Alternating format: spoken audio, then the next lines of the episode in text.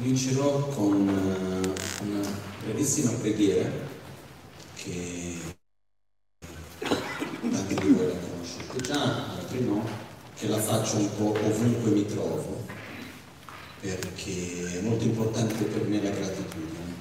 Se c'è qualcosa che posso condividere con voi oggi è perché qualcuno a me me l'ha insegnato, me l'ha trasmessa. Quindi questa breve preghiera in realtà è un momento anche di ringraziamento e ricordo di coloro che a me mi hanno insegnato e coloro che hanno insegnato a loro. Quindi i miei maestri, maestri dei miei maestri. La prima parte di questa preghiera è in tibetano, la seconda parte in sanscrito, in particolar modo ricorda il mio proprio maestro, Lama Ganchen Rinpoche e poi tutti coloro che hanno proceduto. Okay?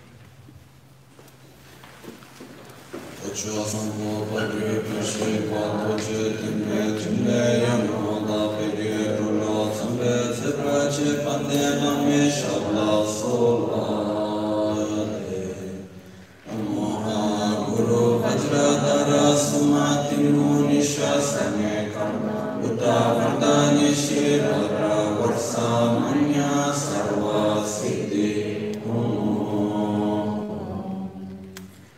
Pakyukye kudanda gilmo, pakyukye sindanda gilma, pakyukye tudanda gini, kayerme chintu chinjiro. Pakyukye kudanda gilmo, pakyukye sindanda gilma, pakyukye tudanda gini,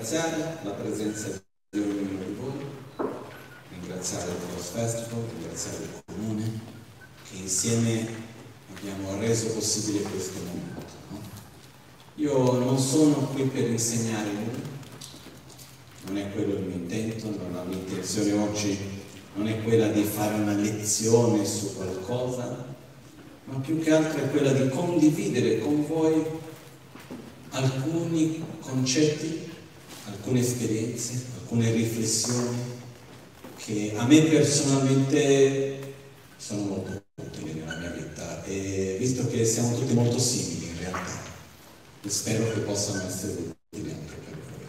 ok? Il titolo che è stato dato, e per me dare i titoli è sempre un po' difficile, sinceramente, sin da quando andavo a scuola, che c'erano da scrivere, eh, in portoghese in Brasile si chiama le redazioni, adesso non so in italiano scrive, tema, e io facevo sempre, scrivevo, facevo sempre fatica a dare il titolo, passavo quanto più tempo per dare il titolo che per scrivere tutto il resto? E fin è così, ogni volta che c'è da fare un evento, un qualcosa, il titolo per me, farlo è facile, il problema è dare il titolo. Cercare qualcosa che riesca a riassumere tutto quello che si vuole trasmettere. E alla fine il titolo che era stato trovato per oggi è come utilizzare la mente per essere felici. Non lo so. Uh, la chiave, non, non c'ho una qualcosa che dico guarda fai così e va tutto bene. Però ci sono alcune cose che aiuteranno, che a me mi aiutano e volevo condividere con voi. Però partiamo dall'inizio, ed è che cos'è la felicità? Perché come utilizzare la mente per essere felici, però prima di tutto dobbiamo essere almeno d'accordo su che cosa intendiamo per felicità. E questo è una cosa che sembra ovvia, però in realtà non è così semplice. Esistono quattro domande che in qualche modo tutti noi abbiamo le risposte, anche se formalmente magari non ci siamo mai fatte queste domande, però che in qualche modo direzionano la nostra vita e fanno parte un po' della struttura portante della filosofia buddista. Le quattro domande sono che cosa non voglio, che cosa voglio evitare nella mia vita formalmente viene chiesto che cosa è la sofferenza. Semplificando facilitando un po' la comprensione è che cosa c'è che io voglio evitare nella mia vita. Riuscite a sentire tutti bene? Quindi è che cosa voglio evitare nella mia vita a tutti gli effetti. Cosa c'è che non voglio. La seconda domanda è perché ho queste cose? Quindi per che cosa la sofferenza e perché soffro? La terza domanda, che cosa è la felicità? E la quarta, cosa faccio per essere felice e per non soffrire? Cosa posso fare per questo? Oggi non c'è tanta voglia di parlare della sofferenza, andiamo più a parlare della felicità. Ma noi di solito pensiamo che la sofferenza sia qualcosa causata prevalentemente da ciò che ci circonda. Però innanzitutto che cos'è? È uno stato interiore. E che cos'è la felicità? È una sensazione, è uno stato interiore. Una volta mi sono trovato a dover parlare di felicità, di queste cose con un gruppo di bambini in Brasile, in un contesto totalmente laico e stavo cercando di spiegare che cos'era la felicità in parole molto molto semplici. E facevo un po' fatica all'inizio. Poi ho trovato questa riflessione, che la felicità è quel momento, è quell'istante nel quale non desideriamo che nulla sia diverso di ciò che è. Quella sensazione interna, quello stato interiore che tutti noi abbiamo già sperimentato, ma che di solito dura un attimo, nel quale va tutto bene, non siamo né sulla difensiva né sull'attacco, non siamo la vittima di qualcosa, non stiamo a cercare qualcosa, è quell'istante nel quale va tutto bene. E noi sperimentiamo questo con diverse cose quando c'è un momento nel quale abbiamo un piacere, se 87 bevo l'acqua nel momento in cui mi sento bene. Però di solito questi momenti di soddisfazione, di cosiddetta felicità, quanto tempo durano? Settimane? Mesi? Giorni? ore, minuti o secondi. Di solito è un po' più verso i secondi. No? E quello che succede di solito è che finisce una cosa, poi comincia un'altra e noi siamo costantemente alla ricerca di questo. Però la felicità non è un qualcosa di esterno, non è un contesto. Se noi dovessimo cercare di dipingere, di segnalare com'è la felicità, che cos'è la felicità, è molto relativo perché ognuno cercherà di descriverla in un modo diverso, anche perché è qualcosa che non ha forma, è qualcosa che ha una sensazione interna, è uno stato interiore. Però noi proiettiamo sul mondo che cosa ci può aiutare per raggiungere questo stato. Io, questo mi fa venire in mente una cosa che è una riflessione mia. Una volta ero con un gruppo di amici, alla casa di un amico in particolare, e loro stavano facendo l'assaggio dei vini. No, io non bevo alcol, ero lì con loro, ma c'era tutta un'idea di fare i vini con i messaggi di pace sul vino e di qua e di là, tutta una cosa. Ero lì insieme, mi avevano chiesto di aiutare con queste idee, va bene, ed erano lì che avevano diversi tipi di bottiglie con i vari fornitori di vino e uno che era lì riprovavano questo c'ha questo legno e quell'altro è così e di qua e là io imparavo perché osservavo no? e osservando ho visto una cosa nostro come si può sviluppato no? in realtà bisogna per raggiungere uno stato di piacere, perché alla fine dei conti, quando noi siamo attaccati, quando ci piace qualcosa, in fondo che cosa vogliamo? L'oggetto o la sensazione interna di soddisfazione, di benessere che abbiamo quando riusciamo a avere quell'oggetto? In realtà che cosa vuole? il vino o la sensazione di piacere che ha quando beve il vino? In realtà quello che vogliamo è la sensazione di piacere. E su questo io mi sono trovato nella stessa settimana in due eventi, con qualcuno a cui piaceva tantissimo il vino e qualunque vino gli dai.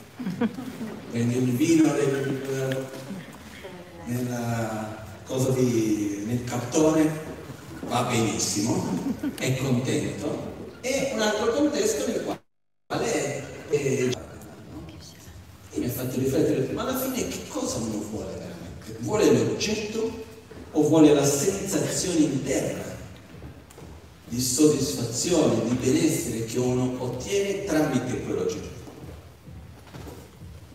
Quello che noi vogliamo in realtà è la sensazione. Quello che noi intendiamo quando qualcuno ci fa un complimento, quando noi riceviamo un regalo, quando noi otteniamo qualcosa di materiale che volevamo, compriamo qualcosa, riceviamo un regalo, siamo contenti o no? Ci fa piacere, giusto? Però quello che abbiamo è una sensazione interna, prima di tutto. Quando qualcuno ci fa un complimento, quando uh, incontriamo una persona che amiamo, quando andiamo in un bel posto e vediamo, siamo nella natura o qualunque cosa che entrando in contatto con questo genera dentro di noi una sensazione di benessere ed è funziona. E noi alla fine dei conti siamo continuamente alla ricerca nella nostra vita di situazioni, luoghi, oggetti, persone che ci possano generare quella sensazione interna di gioia, di piacere, di soddisfazione. Ed è una ricerca continua, ognuno a modo suo, no? perché se c'è una delle cose che ci accomuna totalmente è che tutti noi, senza eccezioni, vogliamo essere felici, nessuno vuole soffrire e tutti facciamo tutto quello che facciamo credendo che sia il meglio per la propria felicità, spesso guidati dalla propria ignoranza. Non sempre quello che facciamo necessariamente sia la cosa migliore, però cerchiamo di fare il nostro meglio, assolutamente.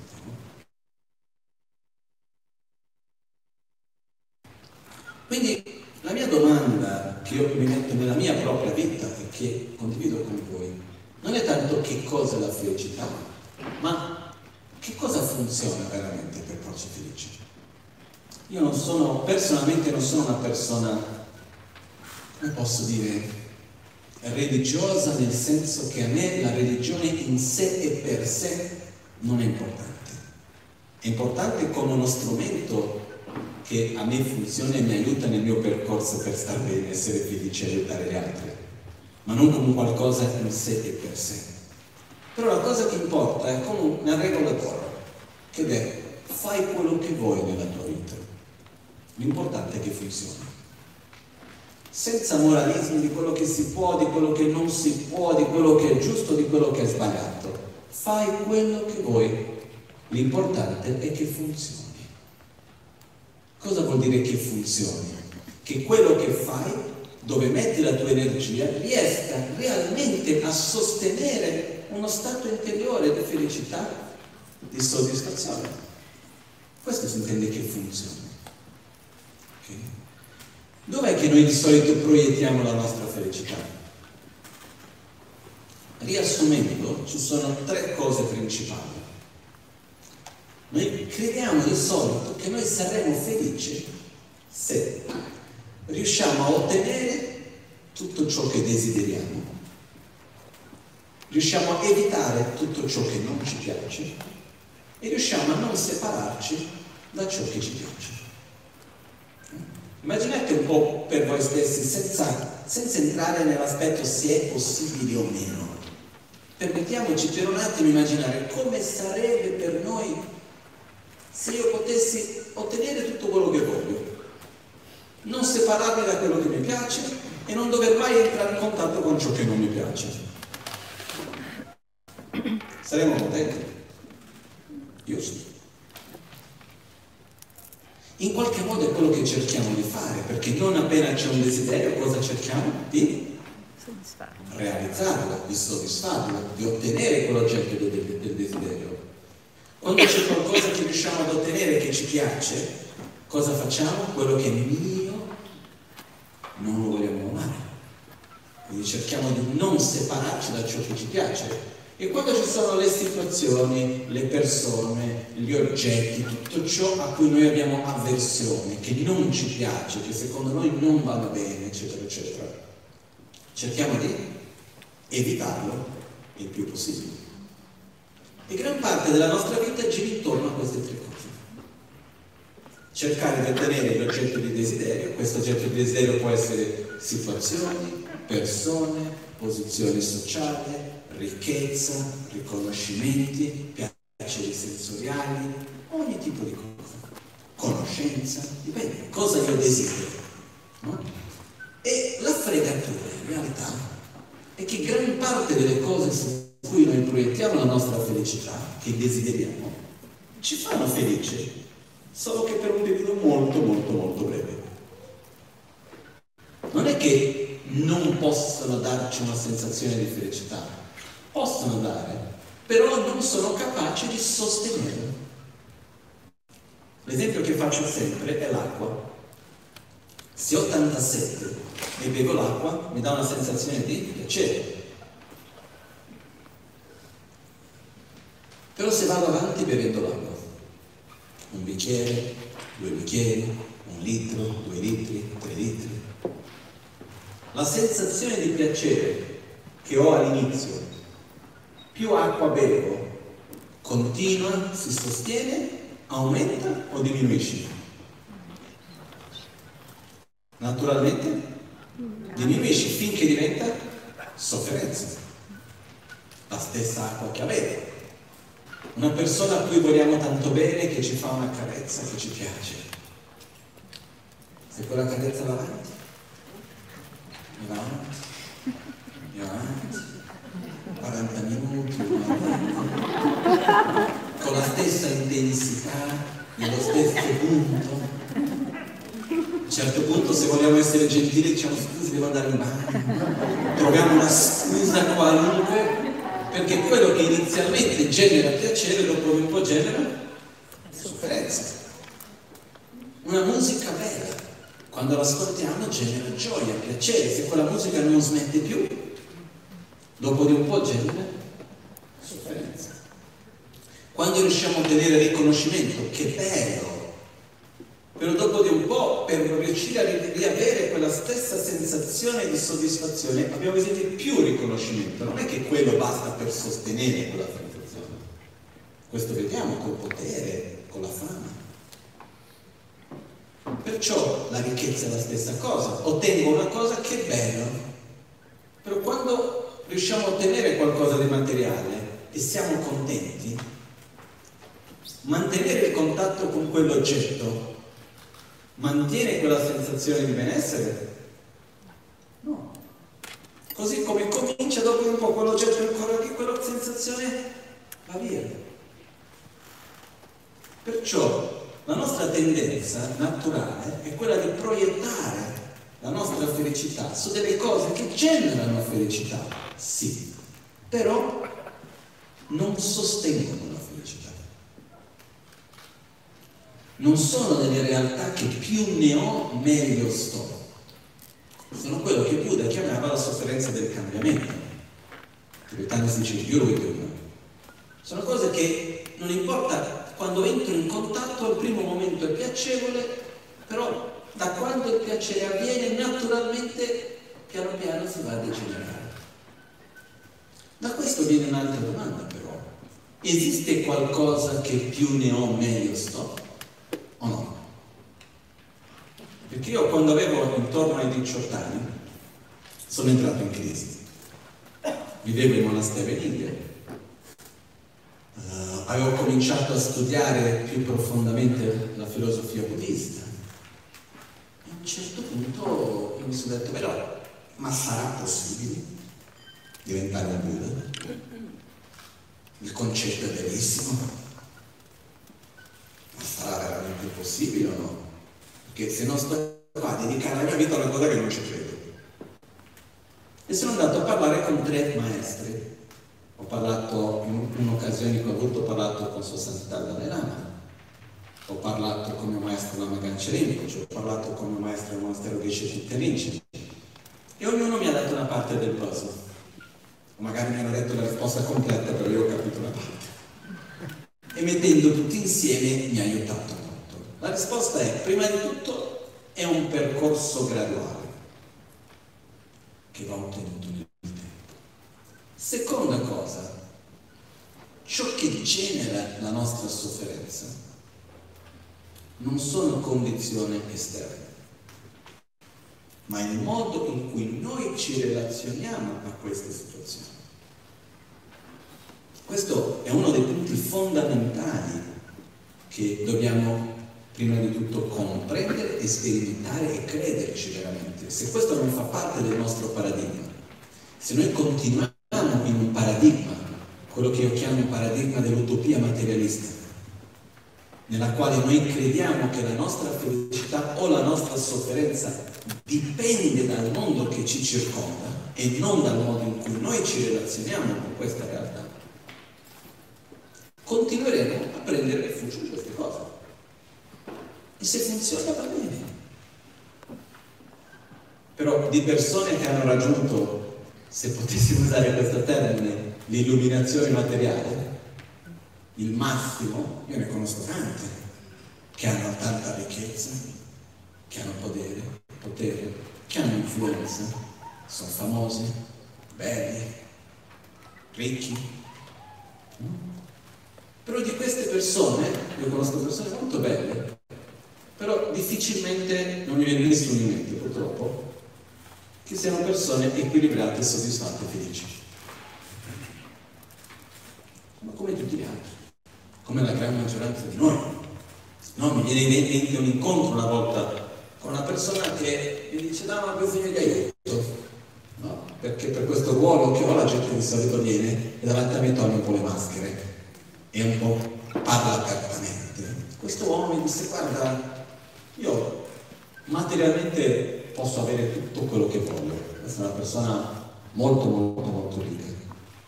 Diceva io posso avere tutto quello che voglio, basta pensare, volere, non mi pesa nulla. Ho una bellissima famiglia, mia moglie la amo tanto, è bellissima, i miei figli sono meravigliosi, ho, ho, successo nella vita con tutto quello che ho, vivo nei posti meravigliosi, la mia vita va tutto bene, però mi sveglio invece a notte e dentro di me c'è un vuoto, non riesco a star bene. E questo è un esempio di tanti altri che ci sono. Non so se si può collegare, però c'è un proverbio, mi sa che è italiano, che dice si stava meglio quando si stava peggio.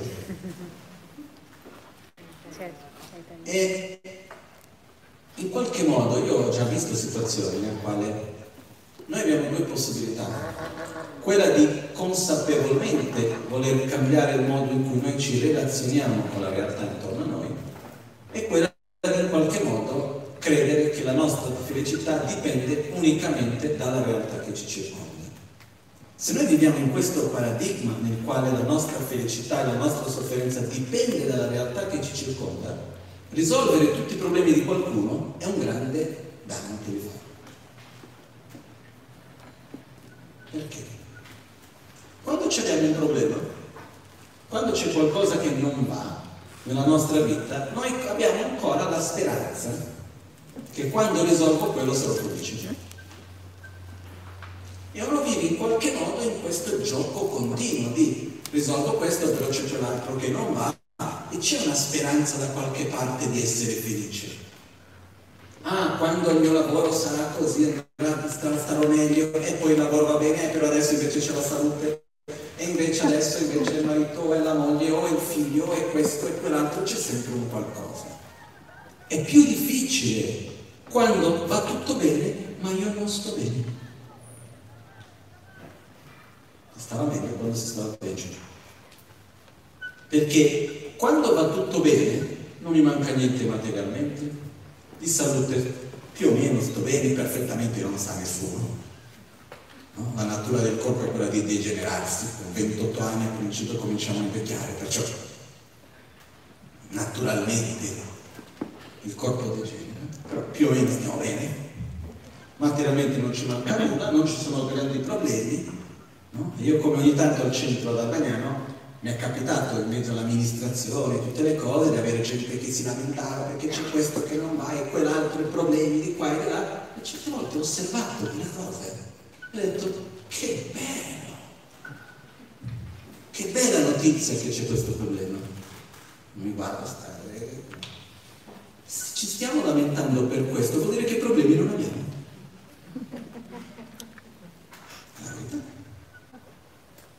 Perché quando c'è un problema serio nella vita, ci facciamo minate quelle altre cose? No.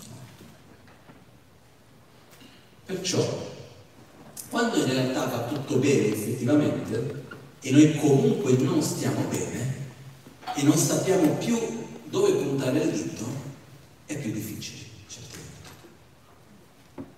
Ma non sia se abbiamo una consapevolezza che noi abbiamo una grande capacità di cambiare il modo in cui noi ci relazioniamo con il mondo. Perché la realtà, come io la percepisco, è che nessuno di noi è capace di vivere nessuna situazione o di percepire nulla indipendentemente da se stesso. Stiamo parlando di cross festival di cultura, la cultura anche che cos'è? È uno dei filtri tramite il quale noi percepiamo la realtà. In ogni momento, noi quando incontriamo una persona, quando vediamo una situazione, è come se noi facessimo una fotografia. Solo che questa fotografia, un po' come le fotografie moderne di oggi, uno mette tanti filtri. Però non siamo consapevoli. No? Andiamo, guardiamo la montagna nevata, ed è rosa. Diciamo guarda la montagna rosa, c'è gli occhiali rosa io. L'altro vede azzurro, perché c'è gli occhiali blu. Ognuno di noi vive e percepisce la realtà di ogni momento tramite l'educazione che ha ricevuto, le esperienze che ha vissuto, gli incontri che ha avuto, il contesto socio-culturale in cui è cresciuto, in cui vive, i traumi che ha subito. Noi viviamo la realtà tramite il nostro essere, inevitabilmente non abbiamo altra scelta. Quindi quando io vedo te, io ti vedo perché tu ci sei, ma in realtà quello che sto vedendo è anche un riflesso di me stesso. No? Anche quando parliamo di arte, uno degli aspetti dell'arte è che un artista ha delle emozioni, ha dei concetti e li traduce in forma, in un dipinto, in una musica, in qualcosa. No? E una delle frustrazioni degli artisti qual è?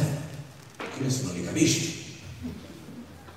Perché chi c'è dall'altra parte che vede quel dipinto, che ascolta quella musica o che ascolta o legge la poesia, non necessariamente sente la stessa emozione o capisce la stessa cosa. Perché ognuno di noi percepisce il mondo tramite il filtro di se stesso, inevitabilmente. Quante volte che non ci è capitato di svegliarci male e va tutto male nella giornata? Piove, e c'è il sole, fa troppo caldo, e c'è questo di qua, o c'è quello di là, e c'è il traffico perché c'è traffico, quando non c'è traffico in questa città non c'è nessuno. Ognuno uno quando sta male vede tutto con quell'ottica lì. E quando il giorno che uno sta bene, c'è la pioggia, che bello, le piante hanno bisogno, e c'è il traffico, che bello, c'è gente in città, e piuttosto che... E se non c'è, se c'è il traffico va bene, chi se ne frega, così posso sentire un po' di musica in radio. Dipende qual è l'attitudine con la quale uno vive. Però una cosa che per me è chiarissima, io ho già visto tante volte, eh? Una persona che sta male e non ha una ragione chiara del perché sta male. Però cosa facciamo noi quando abbiamo una sensazione interna? Di benessere o di sofferenza? Ci accorgiamo io mi sento così e basta o cerchiamo una ragione intorno a noi per quello che stiamo sentendo? Cerchiamo una ragione. E se io sto male è colpa di qualcuno o di qualcosa e se io sto bene è grazie a qualcosa. Io, uno dei momenti che ho capito questo con più chiarezza, mi trovavo all'aeroporto di Calcutta, in India. Stavo andando dal sud dell'India al Nepal e avevo preso un volo da Bangalore a Calcutta, da Calcutta a Kathmandu. Mi trovavo con un carrello pieno di bagagli per passare dall'aeroporto dalla parte domestica alla parte internazionale l'aeroporto stavano ristrutturando e quindi dovevo passare dal parcheggio e era tutto pieno di buche, quindi passare con quel carrello ogni due per tre cadevano le valigie, a Calcutta faceva un caldo di quasi 50 gradi, ero in fretta perché c'era il pericolo di perdere la connessione, ero stanco che mi ero svegliato molto presto perché avevo fatto sei ore di pullman prima di prendere quel volo e mentre ero in quel momento non tanto piacevole, così per dire, mi è entrata una botta di gioia, ma una cosa di una felicità che mi sono fermato e ho detto perché? Ma non avevo nessuna ragione specifica di qualcosa che era successo, che stava succedendo, che pensavo che potesse succedere, che riuscivo a collegare con quel sentimento di gioia. E lì ho capito che molto spesso la gioia o la tristezza non sono necessariamente connesse con qualcosa che sta succedendo in quel momento, ma sono processi interiori che avvengono anche dentro di noi. Innanzitutto la parte quando stiamo male è molto molto importante, prima di puntare il dito addosso a qualcosa e qualcuno, aspettare perché la maggioranza delle volte non troviamo la cosa giusta su cui puntare il dito. Perciò il nostro stato di felicità viene creato principalmente dal modo in cui noi ci relazioniamo con la realtà. Io ho conosciuto persone, e per me la Magancia è uno degli esempi più belli di questo, che stavano bene in qualunque contesto. E per me, ho ripetuto questo in questi ultimi tempi, però perché è qualcosa che mi ha colpito profondamente. Io ho vissuto con la Magancia molto vicino per tantissimi anni. E non ho mai visto lamentarsi, mai visto criticare, mai visto vittimizzarsi. In qualunque situazione stava bene, anche negli ultimi giorni all'ospedale. Dove fisicamente non era rimasto una difficoltà per respirare, apparentemente non aveva dolore, però era sempre seduto con le gambe incrociate. Ogni volta che entrava un infermiere, un medico, faceva sempre così. Faceva fatica a parlare perché aveva ossigeno, eccetera. Ed è stato lo stesso stato di pace, di gioia che gli ho visto in tutti gli altri momenti della sua vita, anche lì, esattamente lo stesso. In tante altre situazioni. Questo per me è uno degli insegnamenti anche più belli. No? Anche giorni prima di andare in ospedale, quando la già stava abbastanza male, un giorno lui insistì, insistì tantissimo che voleva per forza di cose andare a tavola per mangiare. E lui faceva fatica a fare le scale, ma non poca.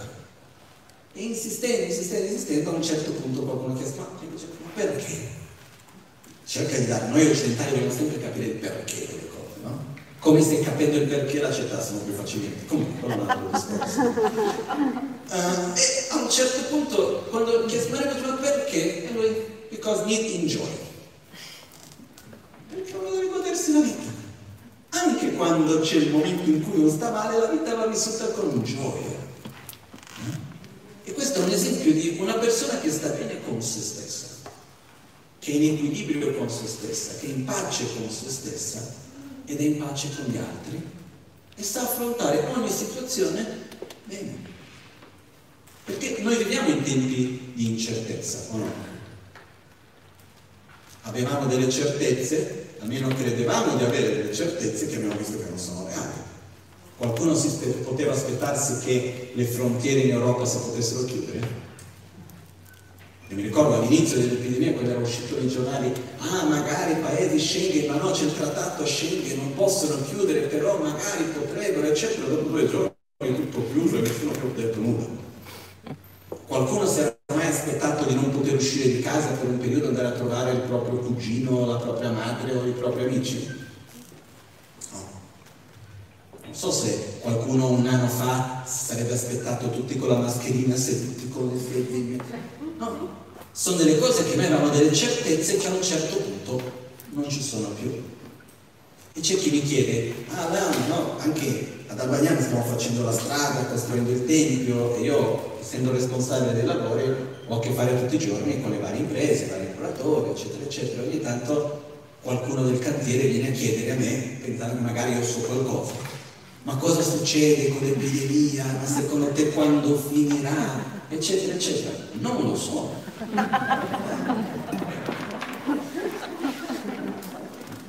Non faccio la minima idea. Se noi guardiamo il passato, il passato ci insegna che le grandi epidemie hanno avuto tre ondate, una media, una alta e una bassa. Questo è quando guardiamo il passato, il miglior modo per prevedere il futuro è imparare la storia e guardare verso il passato, perché noi siamo semplici e le cose si ripetono nella storia.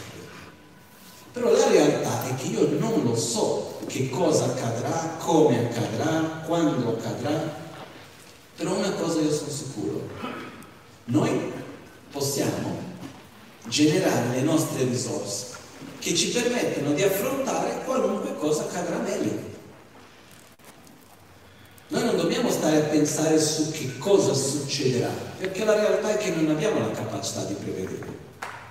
Però ci sono delle risorse personali, come società, eccetera, che ci aiuteranno indipendentemente di ciò che accade. E quindi queste sono le risorse che dobbiamo curare, che dobbiamo coltivare. Nel buddismo vengono insegnate tre aspetti principali che dobbiamo coltivare per poter coltivare uno stato di felicità e di benessere. Secondo me funzionano, indipendentemente se siamo buddisti o non siamo buddisti, una cosa o un'altra.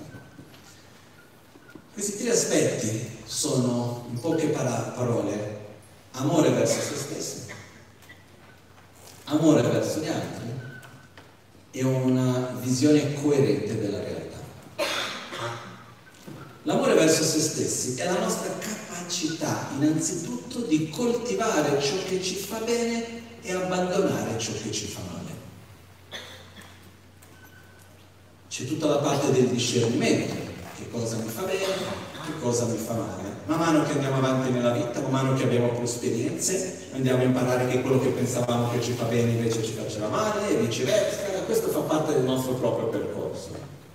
Però prima di tutto dobbiamo avere la capacità di coltivare ciò che noi crediamo che ci fa bene e abbandonare ciò che noi crediamo che ci fa male.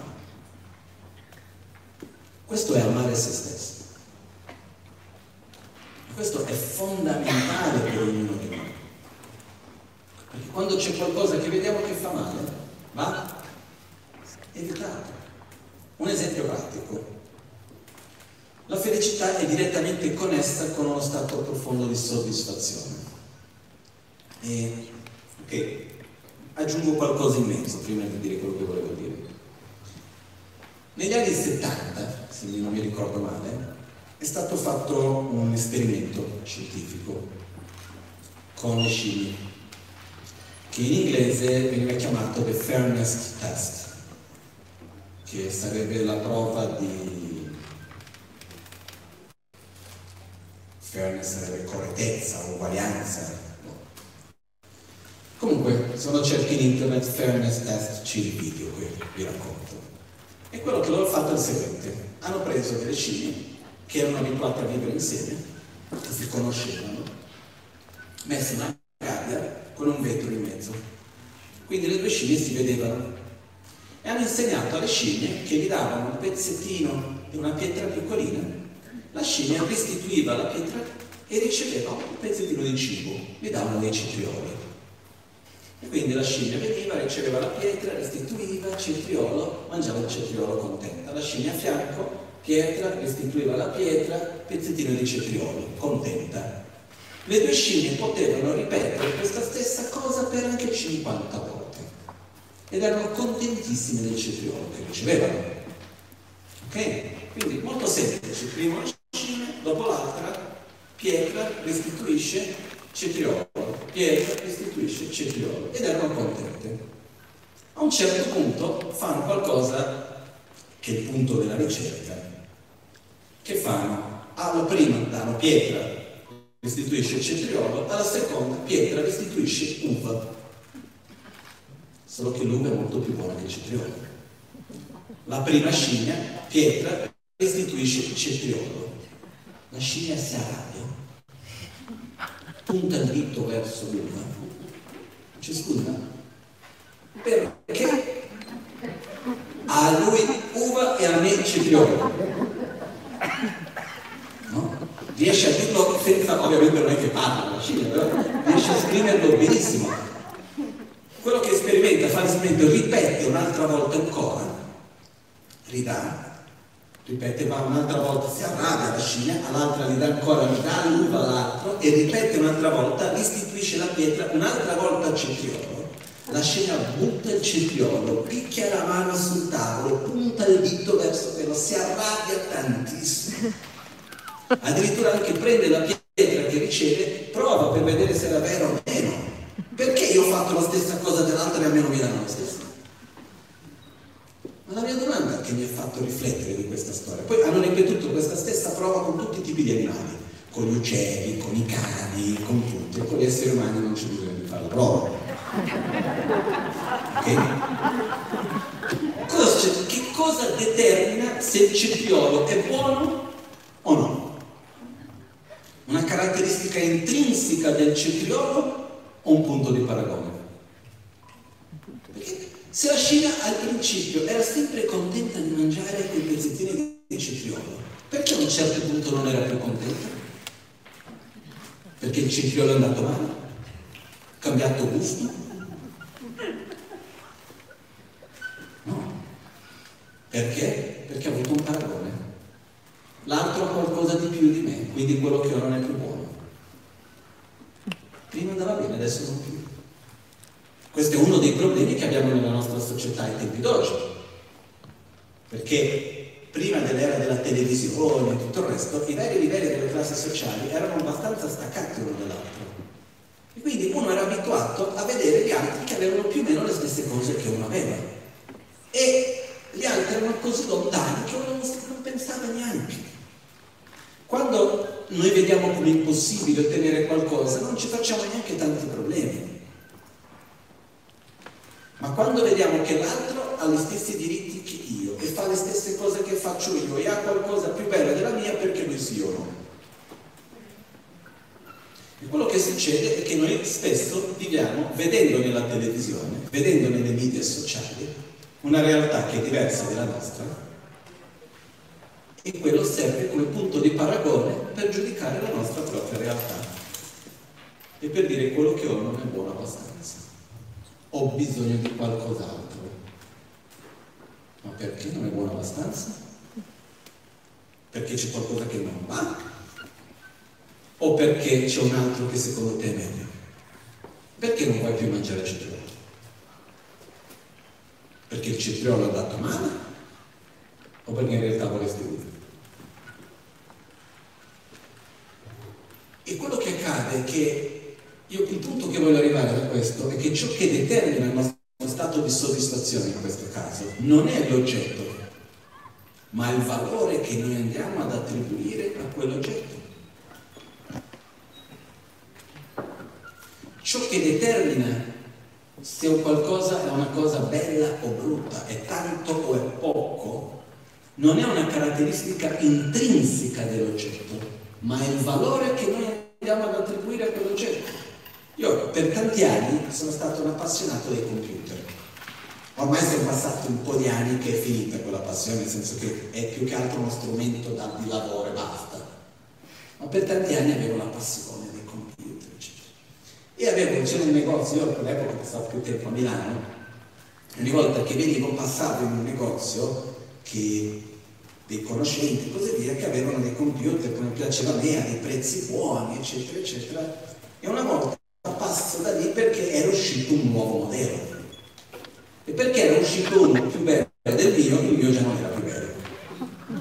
Fino a quel momento era meraviglioso. Vado nel negozio, parlo con quella persona di cui mi fidavo, comincia a chiedere, ah, un nuovo modello, c'è questo, quell'altro, eccetera, eccetera, e lui dice, eh sì, però sai, c'è questa pecca, quell'altra, mi dice due cose che non andavano bene, secondo lui, e già non lo volevo più. Il mio computer è tornato a essere vero. Ma che cosa determina se il mio computer è veloce o è lento? Se è bello o se è brutto? Una caratteristica intrinseca del mio computer o il valore che io attribuisco? È il valore che io attribuisco. Nella nostra vita il potere della soddisfazione è prevalentemente nelle nostre mani. E una delle cose che ci genera più sofferenza è l'insoddisfazione. E c'è una regola matematica molto semplice, molto pratica, un'equazione per dire. Più mi lamento, più critico, più insoddisfatto sono. Più insoddisfatto sono, più soffro. Più ringrazio, più rigioisco, più soddisfatto sono, più felice sono.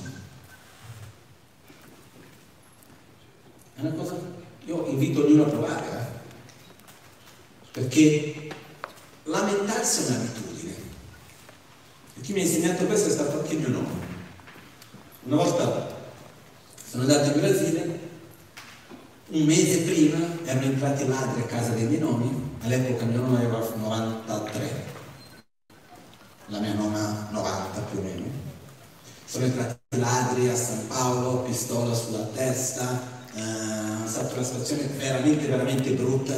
Dopo di questo la nonna non riusciva più a dormire sicura in casa, non sentiva più sicura nella casa, però non è che uno cambia di casa così con 94 anni, 93 perché. No? Mio nonno ha detto, sai, agli alberi anziani non si può cambiare, non si può trapiantare un vecchio albero. Così ha detto. E cercavano di ricreare, non potevano neanche mettere l'impianto d'allarme per dare sicurezza perché avevano già fatto. No? I ladri sono riusciti ad entrare facendo finta di essere quelli del servizio dei telefoni. Comunque lasciamo stare, non serve adesso entrare nei dettagli di come abbiamo più furto. No? Fatto sta che era un momento difficile per la loro vita. Mio nonno cercava di aiutare la nonna, la nonna tramite il trauma aveva perso un po' la memoria, non stava bene, lui dovendo fare affari con 92 anni facendo di più e di tutto per aiutarla. Non era un momento per nulla facile. Andiamo a mangiare e chiedo a mio nonno, come stai? Bene. Ho detto, e tutte queste situazioni, quello che sta succedendo, la nonna mi ha detto, sai, lamentarsi non è altro che una brutta abitudine. I problemi ci sono, si fa quello che si deve per risolverli, per affrontarli, però lamentarsi non è altro che una brutta abitudine. Ed è vero. Più ci lamentiamo, più brutta diventa la vita non perché la vita cambia chissà come, ma perché noi cominciamo a vederla da quella prospettiva. E noi viviamo anche in tempi in cui la mia generazione, la generazione di tanti di noi, non abbiamo mai passato per delle difficoltà veramente forti spesso. E non siamo tanto forti, basta poco per togliere la nostra stabilità. No? Io vedo i miei nonni passati la seconda guerra, scappati dall'Europa perché erano ebrei, eh, hanno passato di tutto e di più, perso tutto quello che avevano due o tre volte, eccetera, succede qualunque cosa sono ecco. Ma non solo questa, la generazione di noi, quelli che hanno vissuto la guerra, sono più stabili di noi o no? Sono più forti molto spesso. Perché uno in qualche modo vive la realtà secondo il valore che attribuisce. Perciò diventa veramente importante comprendere che ciò che ci porta al nostro stato di benessere non è tanto il contesto che andiamo a creare, ma sì il modo in cui noi lo viviamo. E ci sono certi aspetti che ci aiutano a stare meglio. In grande linea si dice la soddisfazione, la stabilità, la concentrazione, la capacità di direzionare la nostra mente, l'amore inteso come quello che in sanscrito si chiama maitri, che vuol dire il voler la felicità dell'altro. Perché quando diciamo amore, io da quello che ho visto, l'etimologia della parola amore, perché quando si vede l'etimologia ci sono diverse linee che dicono, da quello che ho visto io, una delle possibili etimologie della parola amore viene di amare. Amare viene dal sanscrito kama, kamma, kamare, amare. Karma letteralmente dal sanscrito vuol dire desiderio passionale. Quindi no? il famoso Kama Sutra, il concetto Kama vuol dire passione, mentre Maitri in sanscrito vuol dire desiderare la felicità. Amare come Maitri, che è quello che nel buddismo si usa per amore, vuol dire la tua felicità è importante per me, tanto quanto la mia. E questa è una cosa che è più connessa con l'affetto. Mentre quello che si intende per amore, di passione, è un'altra cosa. Una delle caratteristiche che veramente sono importanti per noi è questo affetto, questo saper valorizzare la felicità dell'altro, è un'altra cosa che per noi è fondamentale. Noi viviamo connessi uno agli altri e non possiamo immaginare, non funziona, che noi possiamo star bene indipendenti dagli altri. Se gli altri intorno a noi non stanno bene, difficilmente riusciremo noi stessi a stare veramente bene anche. Perciò prendere cura degli altri è importante anche per noi. Altre qualità che ci fanno bene, la generosità, l'umiltà, la capacità di non paragonarsi con gli altri. Perché l'arroganza parte dal paragonarsi con l'altro e sentirsi superiore. E questa attitudine di paragonarsi con gli altri stanca in modo incredibile. Non si rilassa mai. Perché o ho di più, o ho di meno, o è uguale, devo competere. No? Si dice che l'attitudine questa di paragonarsi con gli altri ci porta a tre cose. Quando vediamo qualcuno che ha di più, siamo invidiosi. Quando vediamo qualcuno che ha di meno, arroganti, ci sentiamo superiori. Quando c'è qualcuno che vediamo che è uguale, cerchiamo di competere per diventare meglio. E uno non si rilassa mai. L'umiltà intesa come non paragonarsi con l'altro, accettando e rispettando l'altro. Io ho i miei aspetti belli, ho i miei aspetti non belli e ognuno ha i suoi. Insieme dobbiamo cercare uno di aiutare l'altro e va tutto bene. Queste, chiamiamo così, qualità interiori, sono quelle che ci permettono di contrapporre i nostri aspetti che generano la sofferenza, come la rabbia, come la gelosia, come l'invidia, come la paura, come l'ansia. Una delle immagini che per me mi aiuta tanto è l'immagine del genio. Immaginiamo il genio della lampada, e però un genio un po' diverso. Di solito il concetto del genio della lampada del ladino è hai tre desideri. Qui non ha un desiderio e deve scegliere fra A o B. Queste due possibilità sono, prima possibilità, scegli tutto quello che vuoi materialmente. Il tuo corpo ti piace o no? Vuoi cambiare il corpo? No, ci basta desiderarlo.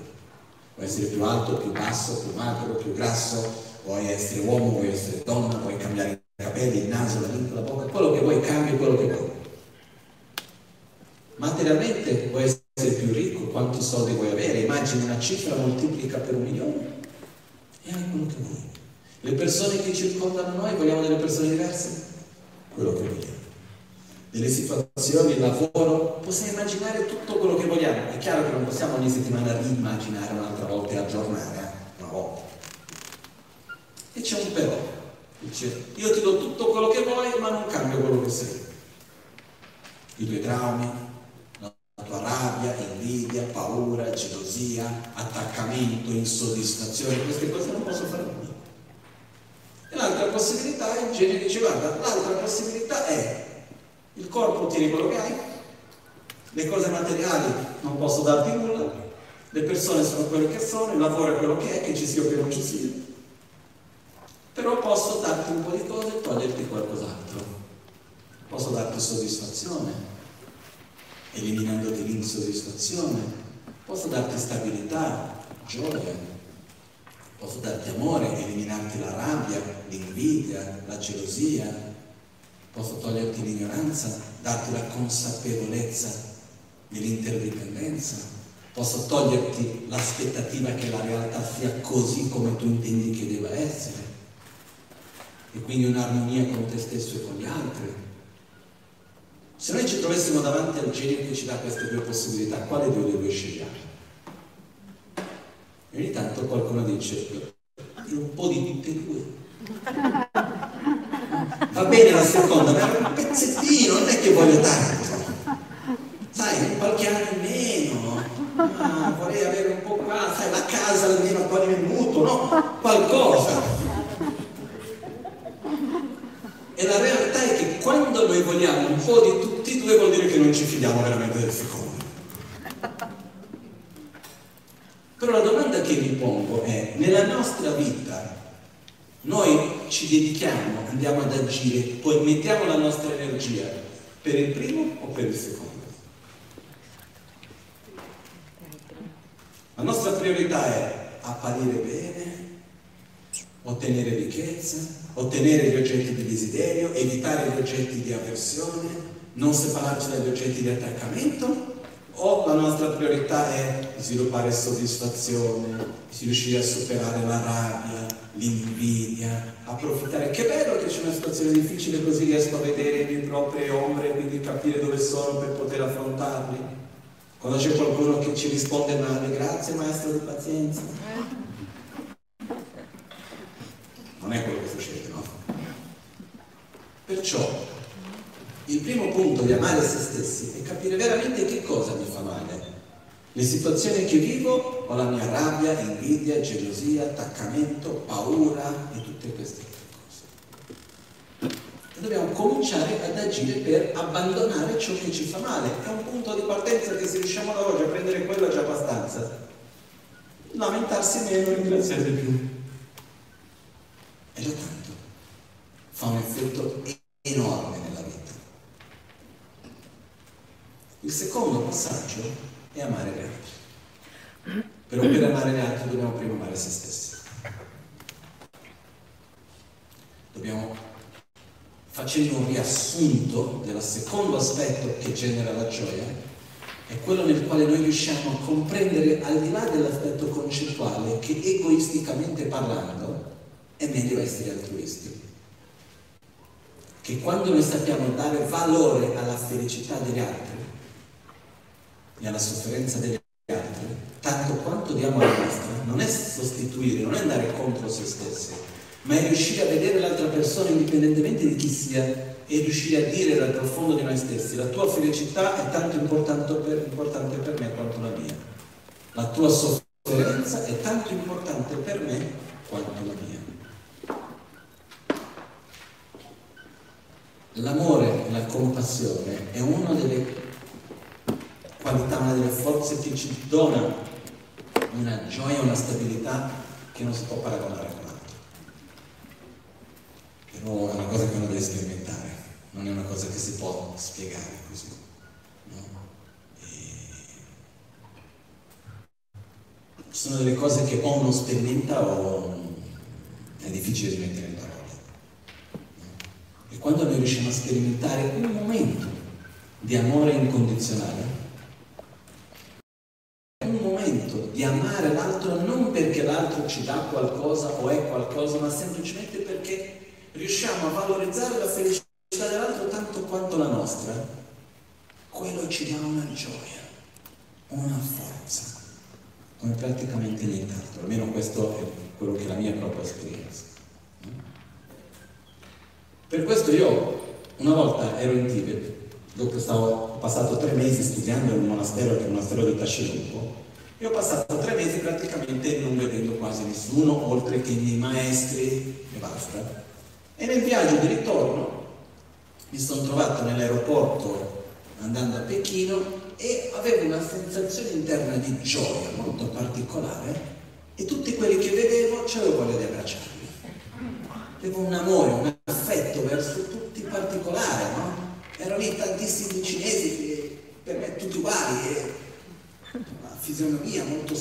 e così, e non avevo una ragione, ovviamente non è mettermi in giro la gente o anche in Italia per dire quello, che molto meno. E quando sono arrivato in albergo avevo questa sensazione di gioia e vedevo la bellezza di riuscire a guardare in faccia le persone e vederle e riuscire a sentire che li volevo bene. E a quel punto ho detto non voglio perdere questo. E per questo ho pensato cosa posso fare per non perdere questo. E mi sono inventato un esercizio. E condivido con voi, magari qualcuno vuole provare. Almeno una volta al giorno, anche di più, però almeno una. Scegliamo una persona, non la stessa tutti i giorni, e possibilmente qualcuno che non conosciamo tanto bene, al ristorante, al supermercato, in ufficio, per strada, e se non, abbiamo, se non entriamo in contatto con tante persone, magari anche quella stessa, nessun problema, però meglio se una persona che non siamo tanto abituati a vedere. A un certo punto, quando ci incontriamo, cerchiamo di guardarla negli occhi e diciamo a quella persona, io ti amo, senza verbalizzare non ci bisogna metterli in parole, perché se no già ci immaginiamo al ristorante cosa succede. Uno interiormente pensa la tua felicità è tanto importante per me quanto la mia. La tua sofferenza è tanto importante per me quanto la mia. Io ti amo. Permettersi di dirlo interiormente. Io non so chi sia, non ti conosco, non conosco il tuo nome, non so da dove vieni, però una cosa io so, che tu vuoi essere felice tanto quanto io lo voglio. Tu non vuoi soffrire tanto quanto io non voglio soffrire. Io ci tengo alla tua felicità. Permetterselo di dire. E io per tanto tempo ho fatto questo esercizio in modo molto presente. E una volta ero in Brasile, per caso era il giorno del mio compleanno, in un posto a San Paolo chiamato Villa Maddalena.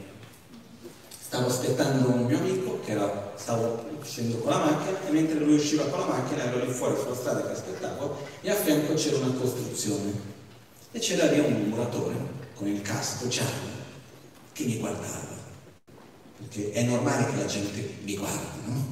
Guarda come sono vestito, Ovunque vai, tutti che ti guardano, no? quando hai l'Occidente perché sei l'occidentale che sei in monaco, vestito così da lama, cos'è quel vestito che hai?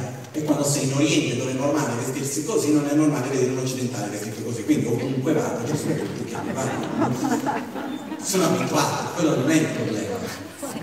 Però di solito quello che succede è che quando qualcuno ci sta guardando e noi lo guardiamo, di solito cosa fa la persona? toglie lo sguardo. E con questa situazione no. Lui era lì che mi guardava, e ho cominciato a guardare lui.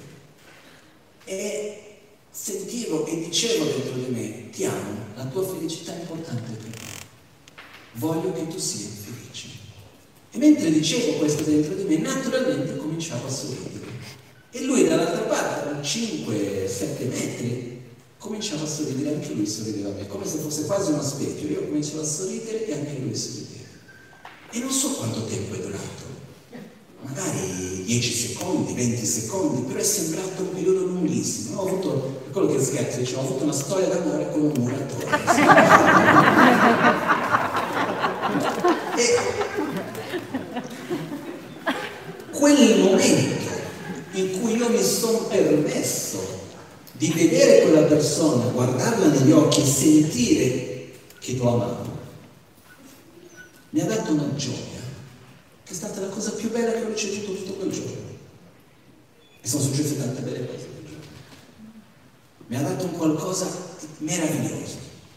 Perciò io invito ognuno a, di permettere a se stessi di amare l'altro, senza paura di perdere nulla, perché noi abbiamo solo da guadagnare, senza aspettarsi nulla dall'altro, l'altro non deve neanche sapere che lo abbiamo. Dobbiamo sentirlo dentro di noi profondamente. Il terzo punto, eh, prima di quello chiedo a qualcuno se mi presta un orologio o qualcosa perché io con il tempo poi dopo, quando vediamo la giornata di domani, eh, Ok, grazie. Il terzo punto, molto brevemente, è la corretta visione della realtà. Lo faccio breve anche se è il punto più lungo. Circonda, tutto quello che vediamo, sentiamo, eccetera, secondo voi è permanente o è costantemente in trasformazione? No? Una persona è permanente, è statica o è costantemente in trasformazione? È costantemente in trasformazione, non è che ci voglia la laurea in filosofia per capirlo, giusto? Però quando noi vediamo una persona e andiamo a rivederlo una settimana dopo, chi crediamo di ancora incontrare? La stessa persona o qualcuno cambiato? Di solito? La stessa persona. Ritorniamo in un posto. Che posto pensiamo di vedere? Tipo questa mattina vi siete alzati al vostro letto, immagino, no? O a letto di qualcun altro, non lo so. Se, per, se tornate oggi allo stesso letto da cui vi siete alzati, che immagino che sia così, noi crediamo di tornare allo stesso letto. Però non è detto. Quando arriviamo lì non è uguale. Anche se a noi così sembra. Questi fiori che sono qua, da quando abbiamo cominciato, sono cambiati o sono rimasti uguali? Senza filosofare? Uguali. Però se andiamo ad osservare, i, secchi, i fiori diventano secchi da un istante all'altro è un processo graduale. Da quando ho cominciato a parlare, la mia barba è cresciuta o no? Senza filosofare cosa diremo? No, perché perlomeno non è capitato di chiudere gli occhi e aprire per la barba lunga. È un processo graduale, quindi se ci mettiamo a filosofare, ci mettiamo ad analizzare, la realtà è che tutto è costantemente in trasformazione. La mia barba sta crescendo, sto invecchiando, sto perdendo sempre più capelli. No? Un giorno avevo comprato un piccolo drone e dentro di casa stavo volando col drone e alzato ho fatto una foto dall'altro per la prima volta mi sono accorto di questo. E lì ho avuto un momento di gioia, che è stato sto invecchiando. Che bello, vuol dire che sono vivo. Quindi quello che accade è che anche se ogni cosa è costantemente in trasformazione, come appaiono a noi? come essendo impermanente, in costante trasformazione, o la realtà impermanente appare a noi come se fosse permanente? Appare a noi come se fosse permanente. Io incontro qualcuno, credo di ritrovare la stessa persona. Vado in un posto, credo di ritrovare nello stesso posto. Noi non abbiamo una percezione di questa costante trasformazione. Non entriamo neanche adesso nella spiegazione filosofica del perché di questo troppo lungo. Fatto sta che la realtà impermanente appare a noi come se fosse permanente. E noi cosa facciamo dinanzi a questa apparenza illusoria? Ci caschiamo. E noi ci relazioniamo ai fenomeni impermanenti come se fossero permanenti. Sei cambiato. Cioè, scusi, quando mai non è capitato? No? Una cosa incredibile sarebbe dire sei rimasto lo stesso, però sì, che è una cosa strana, no? Però il fatto è che la realtà impermanente appare a noi come se fosse permanente e noi ci relazioniamo alla realtà impermanente come se fosse permanente. E questa è una delle cause di sofferenza. Questa è una forma di ignoranza. Ignoranza in sanscrito è avidya, a, no, vid, vedere. La stessa radice della parola videre del latino viene dal sanscrito, di vid, che vuol dire vedere in sanscrito. Avidya, non vedere, ignoranza è non vedere. Non vediamo l'impermanenza di ciò che è impermanente, questa è ignoranza. La saggezza cos'è? Vedere ciò che è impermanente come essendo impermanente. Questa è corretta visione della realtà. Però non è un vedere concettuale, perché tutti noi concettualmente vediamo che le cose sono impermanenti se ci chiediamo. è qualcosa più profondo. Un altro esempio veloce. Viviamo in una realtà che è oggettiva o che è soggettiva? Che è uguale per tutti o che ognuno di noi percepisce in un modo diverso? È soggettiva. Ok? Però la realtà soggettiva, come appare a noi? Come essendo soggettiva o come se fosse oggettiva? La realtà soggettiva appare a noi come se fosse oggettiva. E noi cosa facciamo dinanzi a questo? Ci relazioniamo alla realtà soggettiva come se fosse oggettiva. Questo è ignoranza.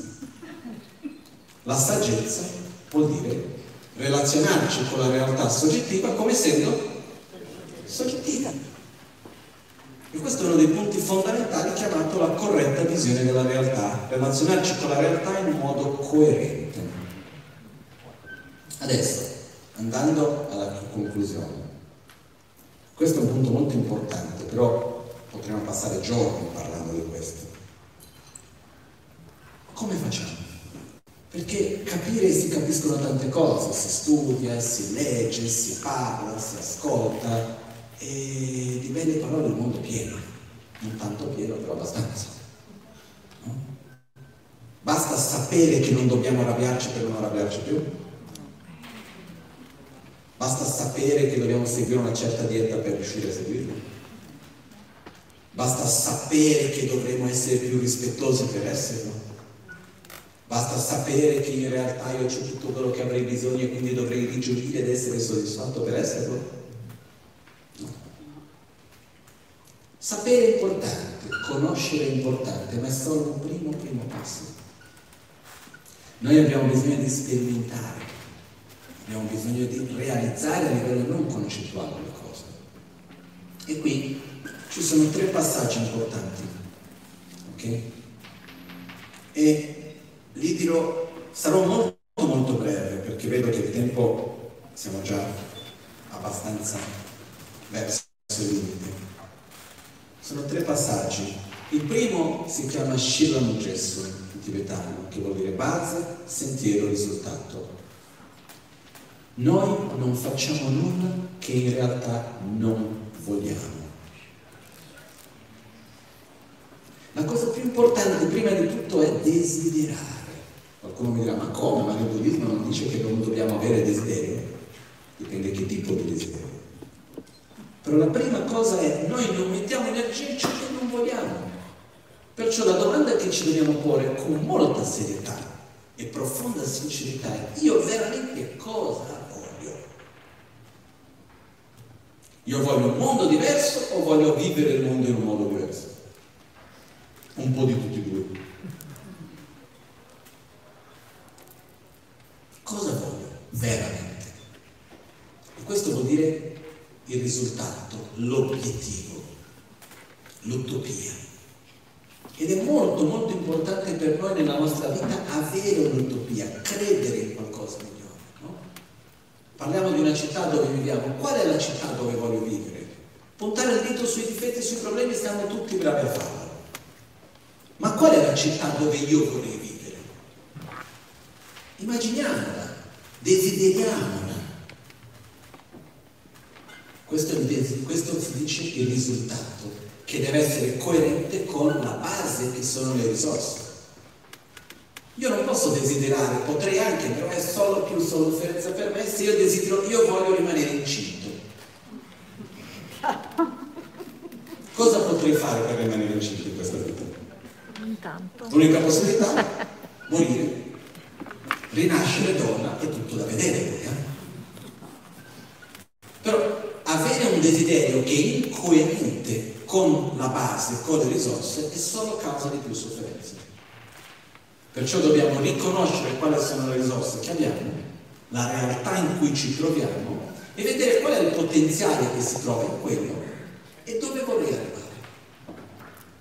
Una volta che ho il desiderio, e dobbiamo sempre mirare in alto, a questo punto dobbiamo ricordarci no? come una volta mio padre mi disse una frase che era Ricordiamoci che 1% ispirazione, 99% sudorazione. No? Nel senso che uno mette l'obiettivo e dopo c'è da lavorare c'è da creare il percorso per arrivare, c'è da costruire quella realtà. È facile dire io vorrei una città che fosse così, così, così, così. E adesso cosa facciamo per arrivare lì? Un passo dopo l'altro ci mettiamo a fare quello. Però quello che volevo principalmente condividere con voi su questo è, per favore, cerchiamo ognuno di chiedere a se stesso cosa voglio. Nella mia relazione con un amico, con il padre, con la madre, col marito, con la moglie, col fidanzato, la fidanzata, con chiunque, per esempio. Cosa voglio io? Che tipo di relazione vorrei avere? Perché ci sono tre forze che ci direzionano nella vita. Il passato. Noi spesso andiamo ad agire nel presente condizionati dal passato. Faccio questo perché è successo quello. Perché reagisce con rabbia? Perché mi è accaduto quella cosa lì? Perché dice questo? Perché è successo quello? Molto spesso la forza che ci, ci va a determinare le nostre azioni nel presente è il passato. Ogni tanto è il presente stesso, noi andiamo a reagire sulla base di qualcosa che sta accadendo, però la forza più potente che può direzionare la nostra vita è il futuro. Noi dobbiamo agire nel presente e scegliere nel presente non come una reazione al passato o al presente, ma sì come una causa per un futuro che vogliamo che avvenga. Io devo agire non sulla base di quello che sono, ma sulla base di quello che vorrei essere. È facile reagire con rabbia dinanzi alla rabbia, è facile reagire con aggressività dinanzi all'aggressività. Ma se io voglio avere un rapporto di fiducia con l'altra persona e di amore, io devo costruire quello. Quindi noi dobbiamo vivere oggi secondo di quello che vogliamo essere e non secondo di quello che siamo stati. Perciò coltivare un desiderio virtuoso. Cosa voglio essere? Dove voglio andare? E una volta che abbiamo chiarezza di questo, dobbiamo cercarlo di applicare nella nostra vita di tutti i giorni. No? In tibetano si dice Tacho Homsu, visione, cosa voglio? Condotta, applicare quella visione nella nostra quotidianità e con familiarizzazione. In poche parole, dobbiamo fare delle cose nella quale dobbiamo artificialmente generare quegli stati che vorremmo arrivare. In poche parole, è meglio essere un altruista artificiale che un egoista naturale. Perché se io sono un altruista artificiale, piano piano divento un altruista naturale. Però questa io sono fatto così. Benissimo, cerchiamo di essere diversi. Tu mi devi accettare come io sono. Sono d'accordo, però io non devo accettare me stesso così. Che non vuol dire che devo andare contro di me, devo accogliere con molto affetto e amore me stesso come sono, però direzionarmi verso una versione meglio di me stesso. Chi voglio essere? Dobbiamo vivere il presente secondo di quello. E dobbiamo direzionarci in ogni incontro, in ogni momento della nostra vita, perché sono quelli che vanno a determinare ciò che accade. Questo momento di pandemia e per me particolarmente, per diversi di noi che siamo oggi qui, anche la morte di nostro maestro, Lama Cancerini, è uno degli eventi più forti della mia vita. Posso dire fin d'oggi il maggiore evento che è mai accaduto nella mia vita. Era la persona e continua ad essere assolutamente la persona più importante che c'è mai stata nella mia vita. Chiedo scusa mia madre che è qui. No? Però è anche per lei, quindi non ne abbiamo problemi su questo, no? Però è un evento molto forte e anche la pandemia non è un evento qualunque. Però è stato molto chiaro per me che grandi eventi non creano grandi cambiamenti. Finisce la pandemia, siamo tutti a fare le stesse cose. I grandi cambiamenti avvengono con piccole azioni, con piccole scelte, con piccoli cambiamenti fatti nella quotidianità. E la forza è nel guardare lontano.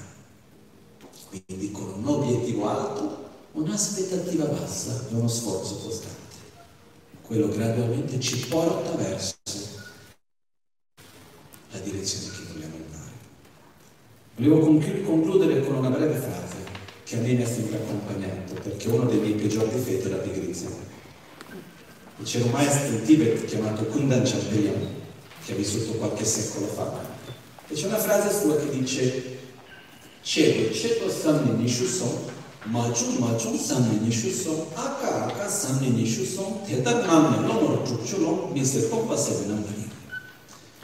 In italiano sarebbe qualcosa del genere pensando di fare, pensando di fare, sono passati vent'anni. Non sono riuscito, non sono riuscito, sono passati vent'anni. Ah, perché non ho fatto, ah, perché non ho fatto, sono passati vent'anni. Così sono passati 60 anni. Questa è la biografia di una vita vuota. Ricordiamoci che all'epoca in Tibet la vita media era di 60 anni. Nei nostri tempi basta dire non pensando di fare, non pensando di fare, sono passati vent'anni, arriviamo agli 80. Fatto sta che la vita passa in fretta e che tutti noi moriremo. E la morte non è un problema, fa parte della vita. Il problema non è morire, il problema è vivere male. Perché se la morte fosse un problema, vorrebbe dire che avrebbe soluzione. Un fatto, fa parte della nostra vita, è la cosa più naturale che esiste dopo la nascita. Non c'è niente di male in morire. Quello che c'è di male è vivere la vita male, con conflitti, con rancore, con aggressività, con violenza e non utilizzare questa vita come un'opportunità per crescere come persona e per dare qualcosa al mondo che ci circonda. Quindi cogliamo l'occasione e facciamo meglio di noi. Ringrazio ancora ognuno di voi.